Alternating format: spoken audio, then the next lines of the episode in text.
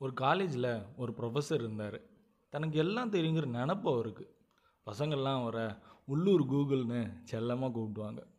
தான் ஒரு multi talented தன்னை மிஞ்ச ஒரு ஆளே இல்லைன்னு அப்பப்போ அவரே சொல்லிக்கிடுவார் ஆனால் காலப்போக்கில் அவரோட டிபார்ட்மெண்ட் பசங்களுக்கு அவர் மேலே மரியாதையை தாண்டி பயம் உருவாக ஆரம்பிச்சிடுச்சு.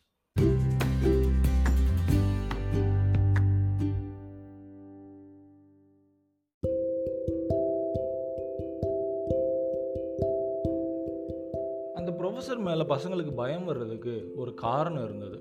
ஆரம்பத்தில் ஃப்ரெண்ட்லியாக எல்லாருக்கிட்டேயும் அழகாக பாடம் நடத்திக்கிட்டு இருந்தவர் போக போக வேற மாதிரி பிஹேவ் பண்ண ஆரம்பித்தார் பாடத்தில் டவுட்டுன்னு அவர்கிட்ட போகிற பசங்களை எல்லாம் இது கூட தெரியலையான்னு எல்லாரும் முன்னாடி ஒரு பத்து நிமிஷமாவது சிரித்து அசிங்கப்படுத்திட்டு தான் டவுட்டு கிளாரிஃபை பண்ண ஆரம்பித்தார் இந்த பிஹேவியர் பசங்களுக்கு சுத்தமாக பிடிக்கவே இல்லை. அவர்கிட்ட போகவே ரொம்ப பயப்படுறாங்க. நம்ம சார் முன்ன மாதிரி இல்லைடா. இப்போ ரொம்ப பண்ணுறாரு அந்த ஆள்கிட்ட கேட்குறதுக்கு நம்ம கேட்காமலே இருந்துடலாம் ஐயோ இவனா வானத்தை வாங்காம விட மாட்டானேன்னு அந்த ஆளை பார்த்தாலே பக்குன்னு இருக்குடா.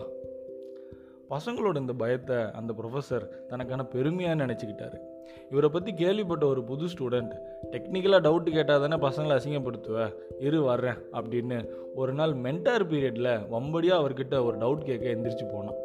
மொத்த கிளாஸும் டக்குன்னு சைலண்ட் ஆகிடுச்சு ஒரு பேப்பர் அவர்கிட்ட நீட்டி சார் இந்த ரெண்டு லைன்ஸை நேற்றுலேருந்து ரீட் பண்ணிக்கிட்டே இருக்கேன். ஆனால் புரியவே மாட்டேங்குது சார். கொஞ்சம் எக்ஸ்பிளைன் பண்ணுங்களேன் அப்படின்னு கேட்குறான் ப்ரொஃபஸரும் ரெண்டு நிமிஷம் அந்த பேப்பரை பார்த்தாரு. அவனை பார்த்தாரு. பேப்பரை பார்த்தாரு அவனை பார்த்தாரு. உனக்கு இதை நாளைக்கு எக்ஸ்பிளைன் பண்ணுறேன் அப்படின்னு அந்த பேப்பரை கையோடு எடுத்துக்கிட்டு உடனே கிளாஸை விட்டு போயிட்டாரு. மொத்த கிளாஸும் பின் ட்ராப் சைலன்ஸை பிரேக் பண்ணிக்கிட்டு அந்த பையனை சுற்றி மொக்க ஆரம்பிச்சிட்டாங்க. டே அப்படி என்னடா கேட்ட? என்னடா கேட்ட? அப்படின்னு. ஒரு நாள் ஆச்சு ரெண்டு நாள் ஆச்சு ஒரு வாரம் ஆச்சு. அந்த ப்ரொஃபஸரை காலேஜ் பக்கம் ஆளே காணும். ஹெச்ஓடி பிரின்சிபல் உட்பட எல்லாருக்குமே இந்த விஷயத்தை கேள்விப்பட்டு ஒரே ஆச்சரியம். எவ்வளவோ முயற்சி பண்ணியும் ப்ரொஃபஸரால் அந்த ரெண்டு வரிகளை விவரிக்கிற அளவுக்கு புரிஞ்சிக்கவே முடியல. இது ஒரு பக்கம். இன்னொரு பக்கம் ஒரு பொடியம் கேட்ட கேள்வினால காலேஜ் பக்கம் தலை காட்ட முடியாமல் போயிடுச்சே அப்படிங்கிற ஸ்ட்ரெஸ்ஸு இன்னொரு பக்கம். வேறு வழி இல்லாமல் தன்னோட மானசீக மாஸ்டர்கிட்ட அந்த ப்ரொஃபஸர் போகிறாரு நடந்த விஷயத்த சொல்கிறாரு ஒட்டுமொத்த டிபார்ட்மெண்ட்டே கரைச்சி குடிச்சு வச்சிருக்கிற தன்னால் ஏன் இந்த ரெண்டு வரிகளை புரிஞ்சிக்கவே முடியலன்னு மாஸ்டர்கிட்ட புலம்புறாரு. மாஸ்டர் ப்ரொஃபஸர் அமைதியாக உட்கார சொல்லி டீ சாப்பிட்டுக்கிட்டே பேசலாம்னு சொல்கிறாரு ஒரு கப் எடுத்து ரெண்டு பேர்த்துக்கு நடுவில் இருந்த டேபிள் மேலே வச்சு ஜக்கில் இருந்த டீயை கப்பில் ஊற்ற ஆரம்பிக்கிறாரு.